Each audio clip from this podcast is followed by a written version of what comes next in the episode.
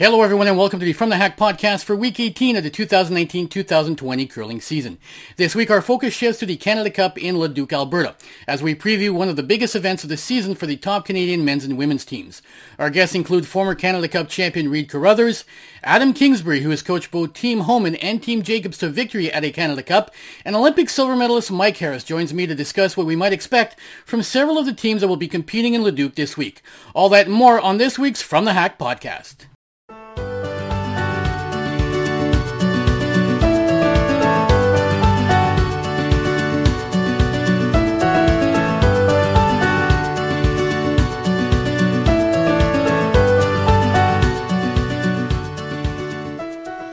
So before we get started, if you've ever wondered how they get those nice graphics into the ice at Grand Slams, at the World Championships, and at Nationals in Canada and the US, well, the answer is provided by Jet Ice, whose in-ice graphics from easy and textile logos to the world-famous Jet Ice Full House product are great ways for clubs to enhance the appearance of their ice and to generate much-needed additional sponsorship revenues. Easy and textile logos are the industry standard for high-quality logos and are a snap to install. Meanwhile, Jet Ice customizable full houses are a relatively new way for clubs to grow sponsorship revenues by offering maximum brand recognition to those sponsors. No one can match Jet Ice design services, quick turnaround times, and product quality, which is why Jet Ice products are valued by major organizations such as Curling Canada, the World Curling Federation, USA Curling, and Sportsnet, who trust Jet Ice to provide the products they require for their high profile events. Jet Ice, they bring ice to life. I want to start this week by congratulating Team Edin and Team Hasselborg, who both won the European Championship in front of a partisan home crowd in Helsingborg, Sweden this weekend. Team Hasselborg defeated Team Muirhead of Scotland to defend the title they won last season, while Team Edin won their fourth title in five years, defeating Team Schwaller of Switzerland in the men's final. In B Division men's action at the Euros, the Czech Republic and Finland have won promotion to the A Division next year, while Russia and England have been relegated to the B Division in 2020. In women's B division action, Italy and Turkey have been promoted to the A division next year, while Norway and Latvia have been relegated to the B division for 2020. Among the winners on the World Curling Tour this weekend, Team Bottcher defeated Team McEwen to win the Ashley Homestore Curling Classic in Penticton, BC. Unchi Kim won an all-Korean final over Minji Kim at the Boundary Ford Curling Classic in Lloydminster. Team Zacharias beat Team Robertson in the women's final at the Sonova Spiel in Winnipeg, while Sean Grassie defeated Corey Chambers in the men's final. Suzanne Burt defeated Sylvie Robichaud in the final of the Tim Horton Spitfire Arms Cash Spiel in Windsor, Nova Scotia, and Scott McDonald beat Vincent Roberge in the final of the Challenge Casino de Charlevoix. Arnold Asham's passion for curling, along with his natural propensity to explore new ways to better the game, led him to a whole new world of product design. As a result, all Asham Curling Supplies products are designed with the curler in mind. Asham's patented ultralight RDS technology makes it possible to change and customize their slider with any combination of sliding discs. With equal resistance on all sides, the circular design that guarantees a straight slide. These circles have also been designed larger and with stabilizing bars from the outer unit sole to produce the most stable straight sliding shoe the world has ever seen. Go to www.asham.com for brooms, apparel, and revolutionary designed footwear. And if you're considering buying new curling shoes, you must consider the rotator sole. It's the sole of the future. As mentioned, 14 of the best Canadian curling teams are in Leduc, Alberta this week for the Canada Cup. Jennifer Jones and Brad Jacobs will look to defend the titles they won last season.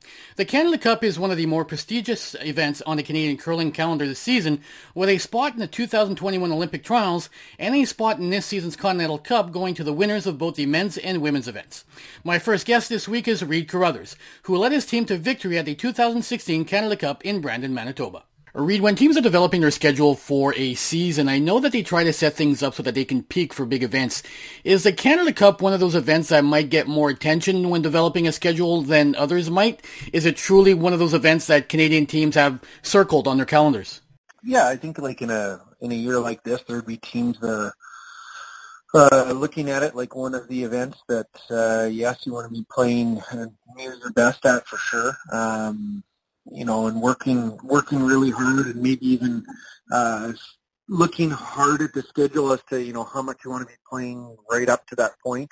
I know some teams like to have a week off before they go to a big event like that, where some teams like to actually be playing, so they, you know, are almost in like game ready throwing mode. So there's a couple different ways to approach it, but I think you know a year like this with the being one of the first real years uh, of the trials qualification process, uh, this is a big one. So most teams like to stick to a routine the week before big events like the Canada Cup. Some teams prefer to play while other teams prefer to take the week off and get a little bit of rest and a little bit of extra practice in. However, this year, at least on the men's side, there's an event in Penticton with more prize money on the line than any other regular World Curling Tour event this season. And as a result, six of the seven teams in the men's event at the Canada Cup are also playing in Penticton. Do you think this might impact the usual flow for teams that prefer not to play the week before a big event? Yeah, you know, maybe. Uh I think it's it's one of those things though that you know we've had a lot of bonspiels recently. So even if you did want to take the Penticton week off, you know you could look at like what Glenn Howard's doing. Uh, the last I saw, he was in the final versus Murphy uh, in Nova Scotia, and a pretty decent tour spot. So that's Stu Sells uh, event uh, out east. So you know, there's there's a couple different ways of doing it, um, but you know, when you look at the purse in Penticton uh, and the fact that it's close to Alberta and, and the Canada Cup, they basically require you to be out there on a Tuesday.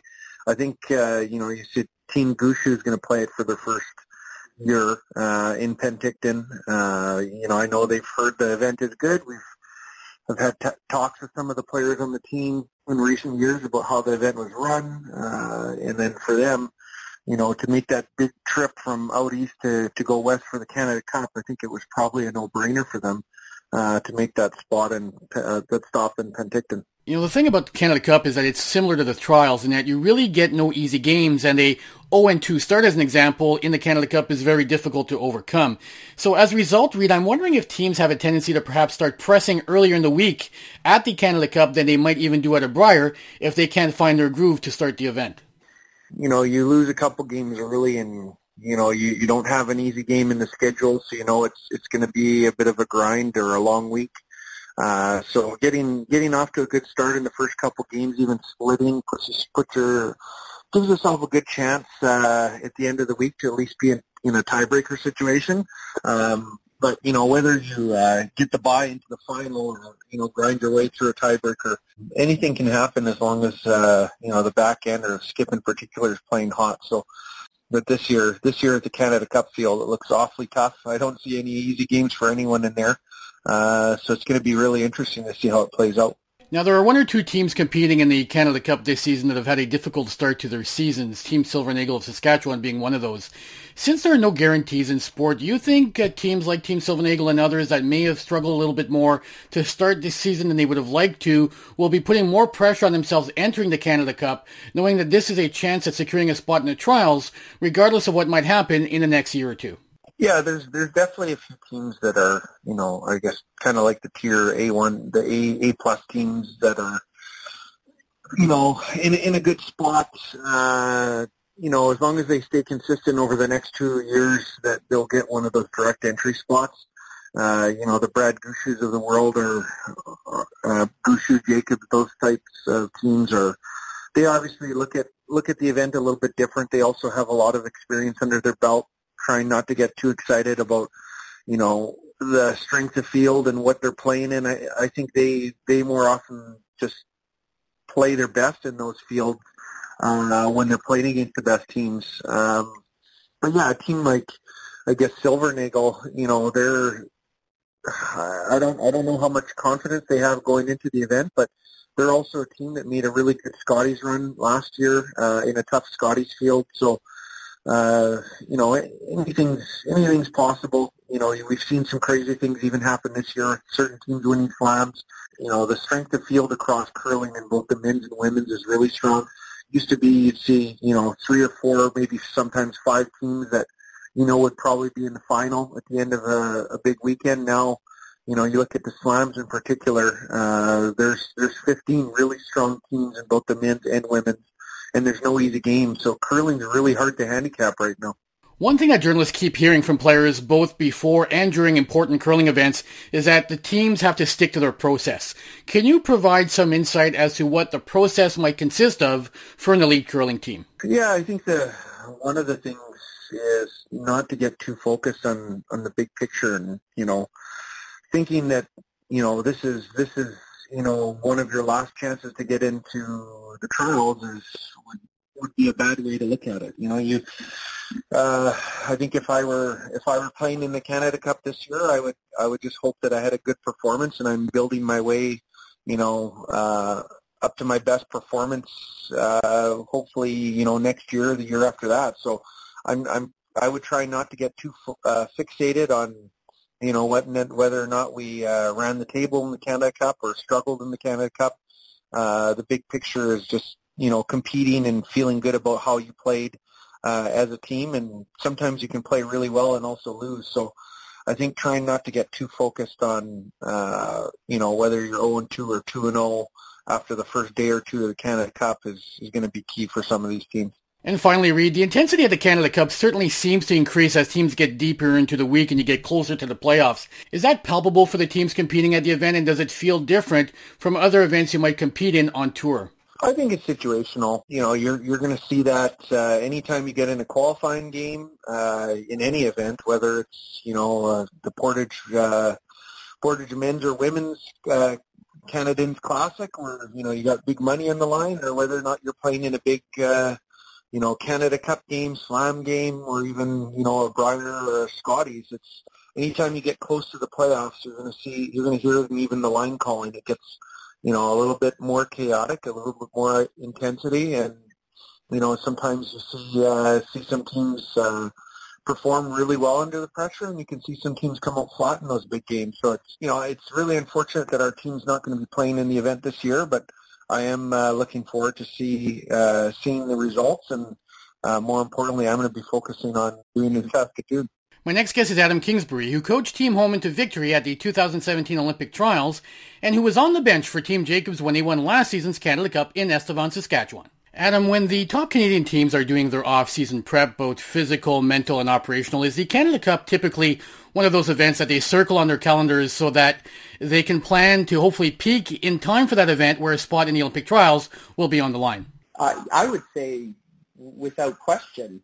I mean, it's the first event, it's the first 10 event, 10 end event, excuse me, of, of the year. And, you know, when you're at the Canada Cup, the atmosphere and the experience has that, that Brier, Scotties flavor to it. And while the slams are exciting in their own right. There's there's something different about the uh, the, the national stage, and it's it's certainly an, uh, an important event for for all of the, the high performing teams, and just to play in it is a is a is a goal for many of them.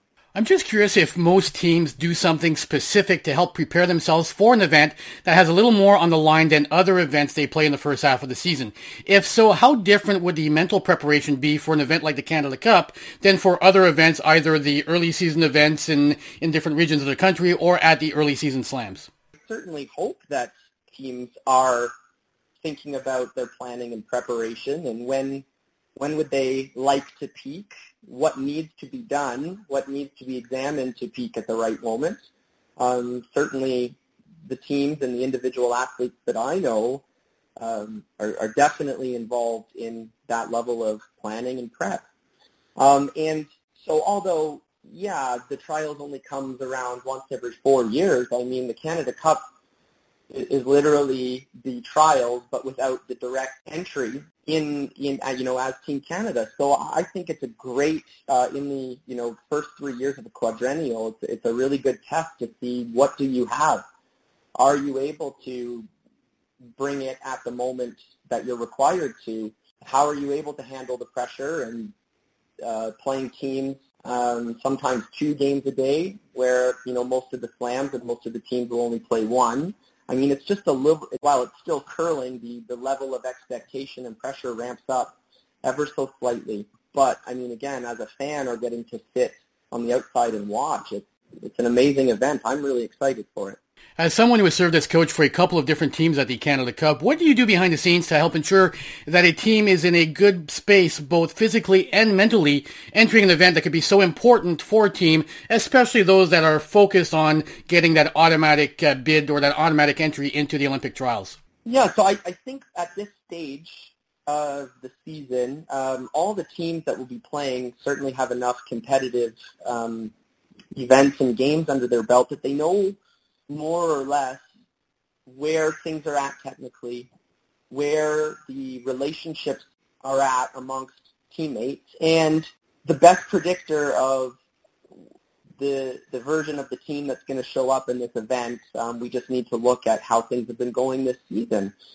But to be honest, and I, I believe in, in this, that at this, this level of performance, it's always coming back to the fundamentals. Um, we know that rest and recovery and managing stress and taking care of all the, the, the planning and the little details, the things that will just take you away from focusing on what matters.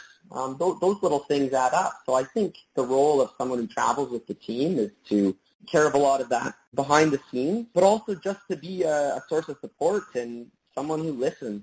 I mean, a lot of the times there's this tendency for coaches to want to do more, to be the fixer, to be the person with the answer. Um, and it's a lot harder to, to sit back and, and trust the work that's done before the event. Um, but players really respond to being listened to and heard and just supported in, in in the way that they need during competition. And no matter the the results of, of how people finish in this, I think there's a lot of data, win or lose, that can be extracted in terms of what do we need, what did we do well, and what do we need to do better. And I just don't know of any other approach um, to take when looking at performance from a from a long perspective, whether it's one quad, two quads, or over a career. Adam, unlike other sports like hockey or soccer perhaps where you can make substitutions or you can quote unquote hide a struggling player during a game or a tournament, you can't do that in curling where each member plays an important role and where each rock thrown is an important one. How do you go about working with an individual athlete that might be struggling, might be low in confidence, or might be struggling with an off-ice situation that is out of their control when they are at an event like the Canada Cup and they don't want to let their teammates down? Yeah, I mean, all I would would say to that, Frank, would be uh, you'd be hard pressed to find a team of four individuals that from the very first moment they arrive at an event to the the last end in a final where all four of them would be firing on all cylinders without some sort of potential injury or um, setback or some technical issue that they might be fighting. Um, and and so I would say that the entire role of a coach is knowing all of those things and and conveying that culture and attitude to players where we, we do expect a lot, but also that there is room for there's room for reality where the player is right now and, and really identifying what do we have in front of us, what are the tools that are in our disposal, and what can we do given the environment and, and the people that we have. And how one goes about doing that, well, I guess that would be the, the whole art of coaching. But I do know that when teams are doing that well, it naturally translates into some of the performances that we've been fortunate enough to see, some of the great ones. There are teams that are secure in the knowledge that they will qualify for the Olympic trials regardless of whether they win the Canada Cup or not. However, there are other teams for whom it's a little bit more touch and go, and they certainly want to avoid the cauldron of the pre-trials where anything can and has happened in the past. Does the lure of the automatic spot in the Olympic trials put additional pressure on some of the teams that might be struggling this season and who might want to secure that trial spot and not have to worry too much about CTRS points and uh, other qualifiers over the next season or two? Yeah, you know what? That's a good question. And uh, I think it would be very personal depending on the team or the individual on the team. I think external incentives such as a trial spot or world ranking points or CTRS points, of course they enter into the minds of players. And I think that more or less the, the bigger the event, the, the, the greater the consequences. So I don't know. I know some people have a very laid back and um, excited approach where it's, well, what do we have to lose? And, and perhaps there might be some teams who feel like it, it's a force, it's a necessity for, for a great performance to, to happen. And I think either way, both of those mindsets are, um, can be toxic or, uh, in the sense that anything that brings you away from the present moment that you're in um, is, is a distraction. And so planning and prep and planning and preparation and trying to anticipate all of the things that may happen during a competition, most of that work is done ahead of time. And while you're there, it's trusting that you're going to have what it takes and you're, you're going to be engaged in every single game and every single rock and you're going to let everything unfold um, as it may. So if a team is putting a lot of pressure on themselves, I mean, there's not much that you can do to change that, but you can acknowledge that and, and shift your focus back to where it needs to be. And I know it sounds simple, and it is to say, and it's quite difficult in practice, but again, that's why we spend so much time talking about these things. As I mentioned earlier, there are teams that are confident that they will qualify for the trials regardless of the results in this Canada Cup or the one next season. I'm guessing that's the kind of confident mindset that you like to see and hear when you're the coach. I love that type of approach. I think that when you're a great team and you're one of the best in the world, what a lot of pressure, perhaps needlessly so, are you placing on an event uh, two years out from the date? And I, I think uh, I think being able to recognize that it doesn't matter what it is, every competition that you play in, you want to bring your best performance given where you're at as a person.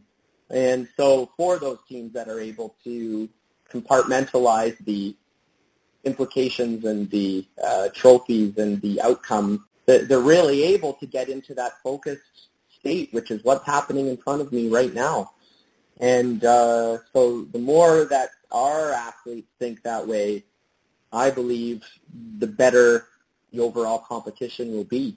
Not unlike the trials, the Canada Cup is one of those events where a slow start, say 0-2, can be difficult to overcome because there are really no easy games at the Canada Cup, or the lowest ranked team you will face in the women's event is number 16 in the world, and in the men's event is uh, number 13 in the world. What can and should a coach do when their team gets off to a slow start to get them back on the right track and hopefully get them back into that playoff mix? Yeah, well, either that that's no different than starting 2 and 0 and the mind starts going into a future oriented way of operating. Uh, either way, both of those mindsets um, really bring you away from where you need to be, which is, you know, so are, are you going to be the team that um, packs it in early when you start 0-2? Or are you obligated to yourself and to your teammates and to the game and to the fans to um, compete as hard as you possibly can until until the event is over and um, see what happens. So, of course, you're going to be upset when you don't start the way you intend, and of, of course, you might start thinking um, about you know how good of a position you're in when you start hot and playoffs seem like a sure thing. But both of those both of those perspectives, I think, are really common, and we spend a lot of time and effort trying to eliminate um, those from happening. And it's just way easier to acknowledge that those are there and instead practice coming back to where are we? And we're right here. And that's, it's a skill that if you are a high performance athlete and you're not investing yourself in that every day, um, you will be passed. That is a that is a certainty. And finally, Adam, one of the things that journalists often hear from players at big events like a Canada Cup, the Scotties, the Brier, the Trials, and other events of that magnitude is that they need to stick to their quote-unquote process. From a coach's perspective, can you share what the key elements of the quote-unquote process is for a team heading into an important event like the Canada Cup? Yeah, re- repeatable, controllable actions that you know are going to increase the chance of successful execution. I, don't know what else to say. I, I think that, I mean, if, what else are athletes supposed to say as well? I mean, they're, they're precisely, when you hear across sports, whether it's curling, whether it's hockey, basketball, baseball, sure, I mean, you want the, you want the emotion, you want the honesty, you want the, the quotes that might generate clicks and interest, but when you see an athlete immersed in, in um, present-oriented language and thinking, you're, you're, you're seeing great athletes at work. And those are just words. The, the great thing is that each individual's process requires a lot of time and effort and reflection on, on what does that look like. And there's no one process that works for, you know, across all curlers. And maybe, maybe that's a, a misunderstanding where you just you know, it's a blanket approach to high performance, and I, I certainly don't believe in that. I believe in the individual, and uh, certainly it would suggest that those, those players who who are able to create those scripts, those those routines about what do they need, what do they need to be able to to bring their their best stuff. When an athlete actually does that, you usually will see them competing, qualifying, making, you know, big shots, you know, drawing against five, staying patient when, you know, there's a, adversity or there's an outcome where a team that you're playing might get lucky. Who knows?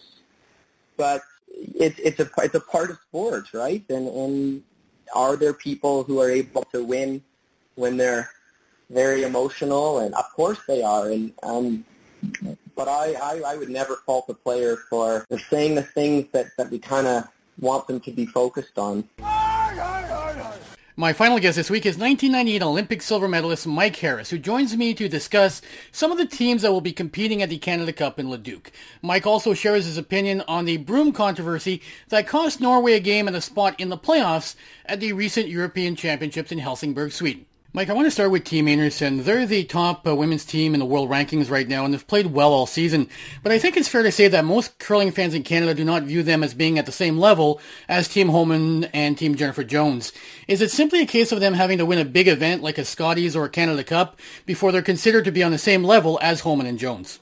Yeah, I mean, until they win something, you're just not sure if they can, right? That's I think that's the the the the uh, the question, and I think until you've actually kind of gone through the semifinal, final of a of a major event like a Canada Cup or a Scotties, um, you know, they've kind of they've fought their way through slams already, uh, but it's kind of a more familiar ground for them, if that makes sense. They play a lot more slams. Certainly, talent is there, uh, but I always joked and they said until you actually win something you really want, you're never sure if you can. I think that's where they're at. They um, they've been close a couple of times, but they've only been together a couple of years too. So, you know, so the fact that they're a number one ranked team in the world shows they they're they're they've been pretty consistent um, over the last two seasons, and and uh, certainly they're everyone knows when they play them they're going to have to be pretty good to beat them. So, uh, but you know, until they get past that that uh, that last hurdle, um, you know, you got Jones and Homan who've you know won uh, 10, 10 Scotties between them or something like that. So you know that there it's pretty hard to jump into that echelon until you kind of uh, proven yourself over over a number of years. The buzz in the elite curling community, Mike, is that the upper echelon teams have slowly figured out how to play Team Homan, which might explain the difficulty that Rachel and her team have had in the two slams so far this season. Now, I realize that Team Homan will still win their share of games because they're just that friggin' good, but do you think it's fair to say that teams have started figuring out how to make Rachel and, and her team uncomfortable on the ice on occasion, which leads them to, to make more mistakes that they may have made in the past? Yes, uh, for sure. I think know, when they first were were dominant, if that makes sense, when they first became dominant, um, you know, teams kind of hit with them and tried to stay close to them for a number of ends and almost afraid to, to mix it up, if you know what I mean, afraid of getting blown out. And now I just see teams just being a lot more aggressive with them and, and, uh, you know, they don't necessarily like that.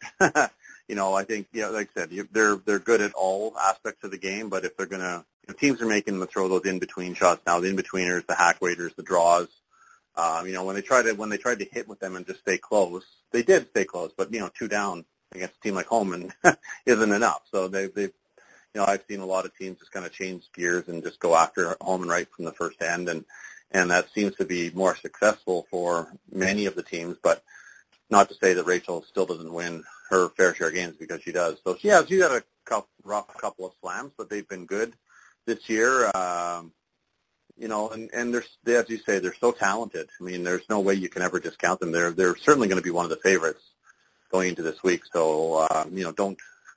I don't think anyone's making the mistake of taking them too lightly, but certainly the way they approach the games against them is. Uh, I've noticed a fair fair difference in the last uh, you know two two and a half years really.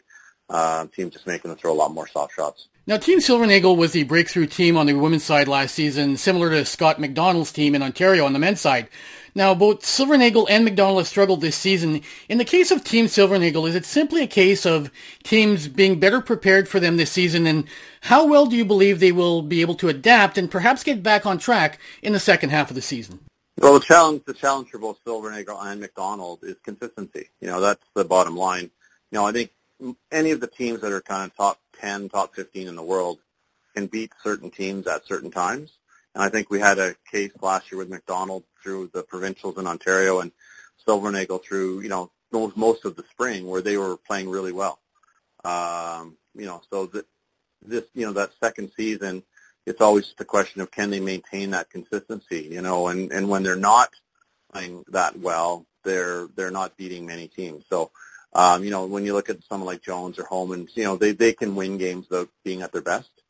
Um, where I don't see that same thing for McDonald and, and Silvernagle. So, um, they, no, there's no question they can do it. Uh, but they'll have to be at their best. And, and right now we haven't seen that. And, and there's no easy way around that. They just have to figure a way to turn it around. But, uh, you know, consistency is the challenge for, that separates the top five or six teams in the world from kind of everybody else. Um, that's that's ne- that's never been any different, you know, for the last 30 years. So you know, there's always been top five or six teams that you know that, you know, when you play those top five or six teams, if you're not one of them, you need to be at your best. And if you are one of them, you kind of don't have to be at your best, and you can still find a way to win a game. So um, there, you know, to break into that top five or six is really difficult. And there's only been a couple teams do it over the last few years. You know, Edin was kind of the first European team to kind of get into that uh, top five, six ranking, and then uh, you know, we saw McEwen kind of make his way up there over over a number of years, and then, you know, now look at the struggles they're going through right now. So um, yeah, it's just it's just tough to be unless you're one of those top three or four teams on the women's side. We're talking, you know, and, and really we're talking two teams really, and well, three I guess, Einarson, Jones, and Homan. You know, those are those are the three favorites, and and anyone else can win, sure, but they're going to have to be at their best. Now, Team Fleury is a team that many people might call a dark horse, if you will, in a field like the Canada Cup, but they've won a slam this season. They've qualified in all of their eight events. They're ranked eight in the world. Do you think that this is one of those teams that could make a serious run at a Canada Cup title if they were to get on a roll early on in the round robin? Yeah, I think they're better than most people think. I think is the best way to, to say it without, you know, sounding too too weird about it. But I, in my opinion, that team goes as as Selena Kaatz goes, or Selena Njegovan now um, as their third. If, if she plays well, they have a great chance, and if she struggles, um, they they struggle. So I think you know she's the wild card on that team. You know that run they had at the Scotties a couple of years ago with Kerri Einarson uh, when they made the final. Like she played, Selena played fantastic, and she played really really well in the Slam when they won as well. So um, you're talking. Uh, and Tracy's pretty consistent. Uh, I don't. She doesn't make too many strategic errors. She's fairly consistent, but uh, you know, you, you have to have all four players going. Um, front end is pretty strong, like Liz, and uh, yeah, their their front end is good. Um, but you know, if if Selena struggles, the the team seems to struggle. So uh, that's kind of my observation with them. So let's switch to the men's side now, Mike, and start with Team Bottcher, who seem to be the male equivalent of Team Einarson in that they've lost the last two Brier finals, won three straight slams. In other words, they're one of the best men's teams in the world. But if you ask most people to name the top men's teams in Canada, many people would name three or four other teams before they mention Team Bottcher. Do you believe that they are in fact still underappreciated by the curling community in Canada? And could that serve as a source of motivation for this team moving forward?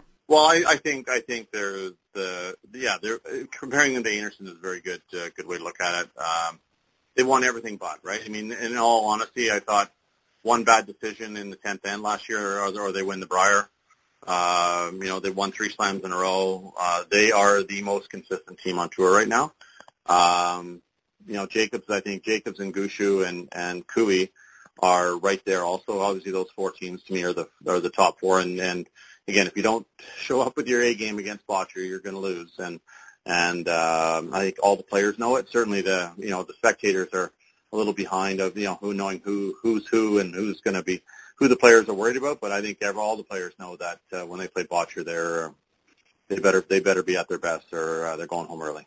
Is it just me, Mike, or has Team Jacob seemingly recaptured the spark that they had back in the day when they were winning the Brier, the trials, and, and Olympic gold? And, and I don't mean this as a slight on Ryan Fry, but is it fair to say that the addition of Mark Kennedy might be what the doctor ordered for Team Jacobs and provided them with that little bit of swagger that they seem to have lost over the past few years? Well, yeah. I mean, you can replace any player in the world with Mark Kennedy and you're better, right? That's, that's no slight to anybody. You know, if, if they, he'd come in and skipped and Jacobs was gone, you'd say they they they'd be a better team. That's how good Mark Kennedy is. I'm not suggesting that uh, that that should happen at all, but uh, you know, Brad Brad, uh, you know, when they when they did win last year with Mark Kennedy playing with them, you know, it's kind of one of those things. Well, great. Like the the fear is always when you make a uh, personnel change that you know you're not you're going to lose a step, and I don't think anyone thought that bringing Mark in was going to change things negatively for Team Jacobs. So um, you know, interestingly to me, I think Fry moving to Epping made Epping better as well. So that's a whole other conversation to have. But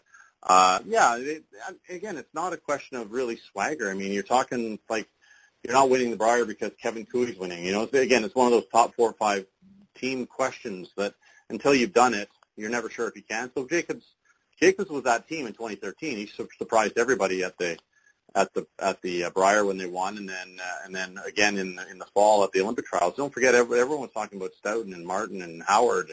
You know, Jacobs wasn't even on the radar back in 2013. But once they won that, then of course they're now in that upper echelon because they did it under pressure. So they they've kind of jumped that hurdle that Einarson is trying to jump and Bottcher's trying to jump, and and yeah, bringing Mark in makes them.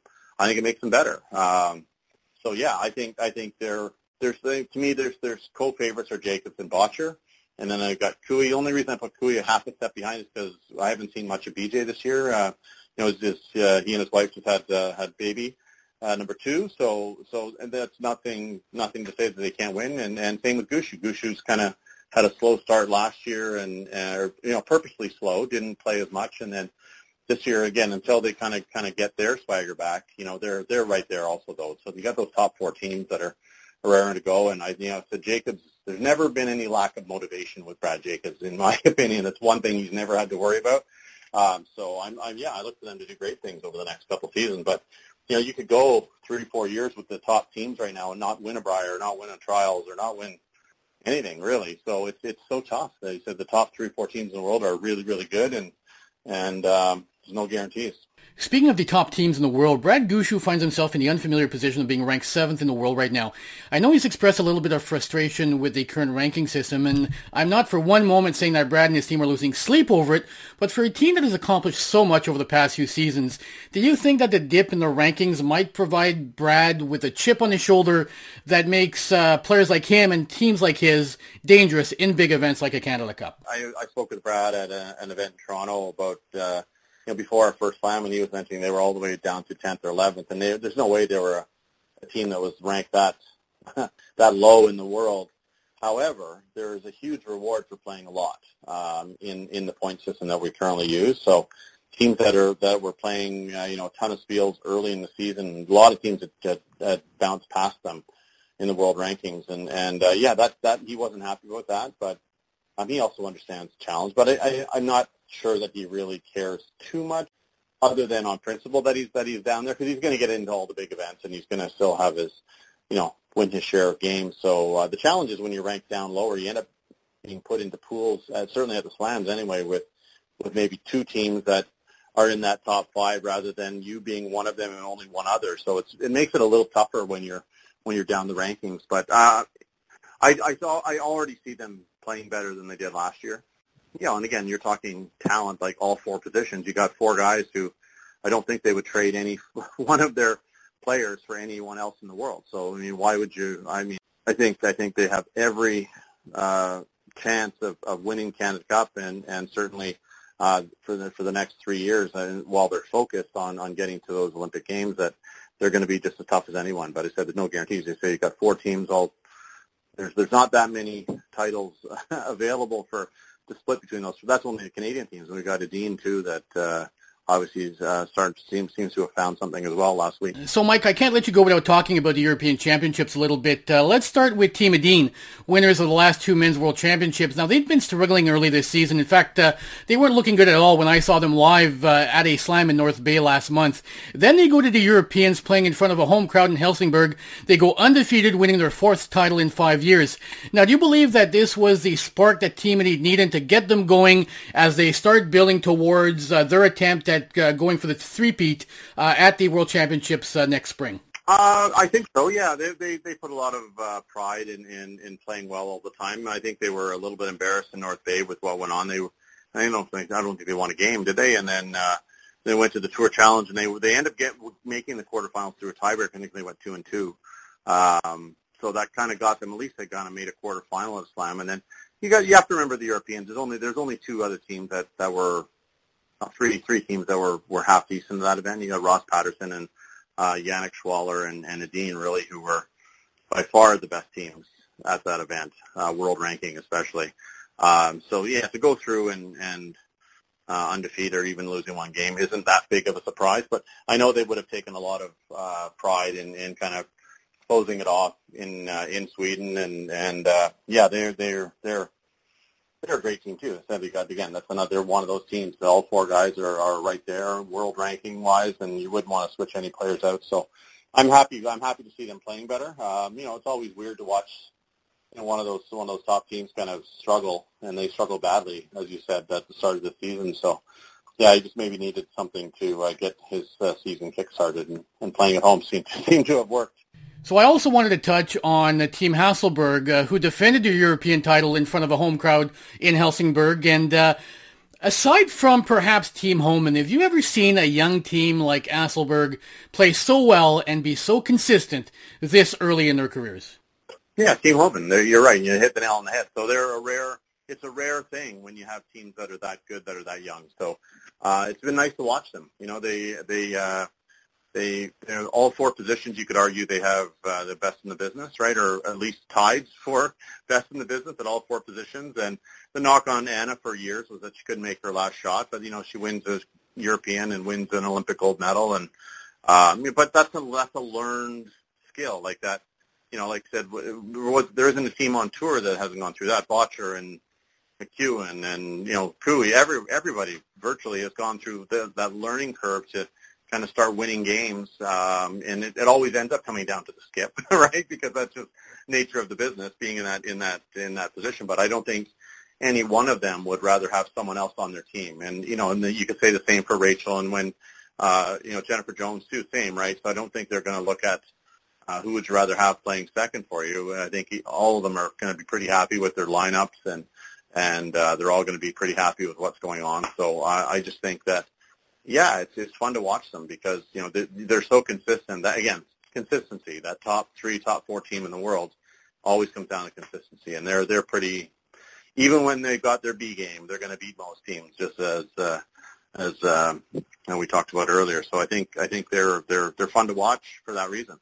And finally, Mike, there was a bit of controversy at the Europeans last week when the Norwegian team forfeited a game they thought they had won against England because their fifth player used his own broom when entering the game rather than using the broom of the player he was replacing. What was your take on that whole situation, which uh, uh got a lot of uh, talk and a lot of uh, attention both at the event in Helsingborg and across the pond here in Canada with a lot of uh, elite players, players that are competing in slams, uh, sharing their thoughts on that particular situation? I, I can. There's two things to talk about. One is the, the, the World Curling Federation officials who, who make the rules and enforce the rules. Um, I've had I've had the uh, the, the pleasure of, of dealing with them. I use the word pleasure, but it's dealing with with officials. And, and I've had one. I forget what it was, but it was during the year of the brooms.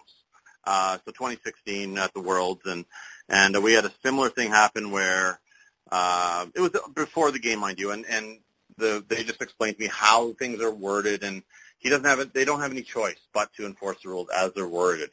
So I have no hard, you know, there's no hard feelings for me uh, against the World Curling Federation. The other thing is uh, Thomas Ulsrud and his team were in the middle of that controversy. They should have known better. Um, their coach should have known better.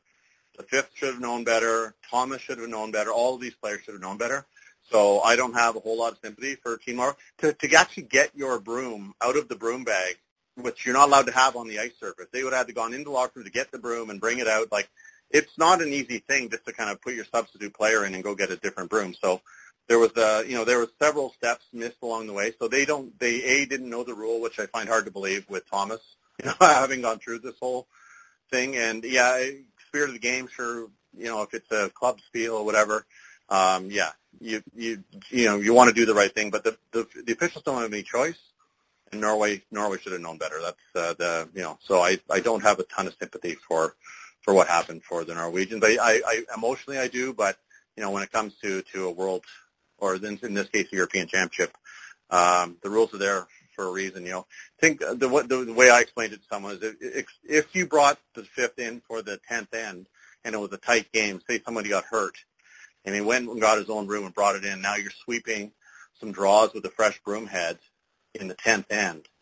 It's a huge advantage to the team that brings in their spare with this fresh broom head in a tight game. The, the only difference in this case, it wasn't a tight game, but the rule the rule infraction is exactly the same. The penalty has to be the same. So. And that does it for this episode of the From the Hack podcast. If you haven't done so yet, please follow us on Facebook and on Twitter for all our latest curling content. I'm Frank Rock, and this is From the Hack.